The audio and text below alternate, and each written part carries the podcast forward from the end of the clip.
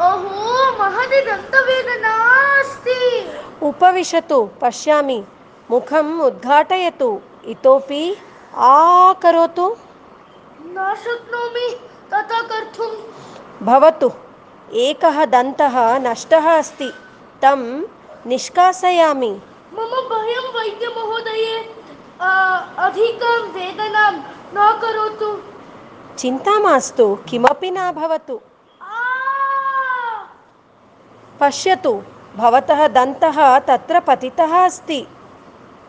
महोदये पर्याप्तं वेदनां सोढुं न शक्नोमि। भवतु कति रूप्यकाणि? सहस्रं रूप्यकाणि ददातु। किमर्थं तावत् धनम्?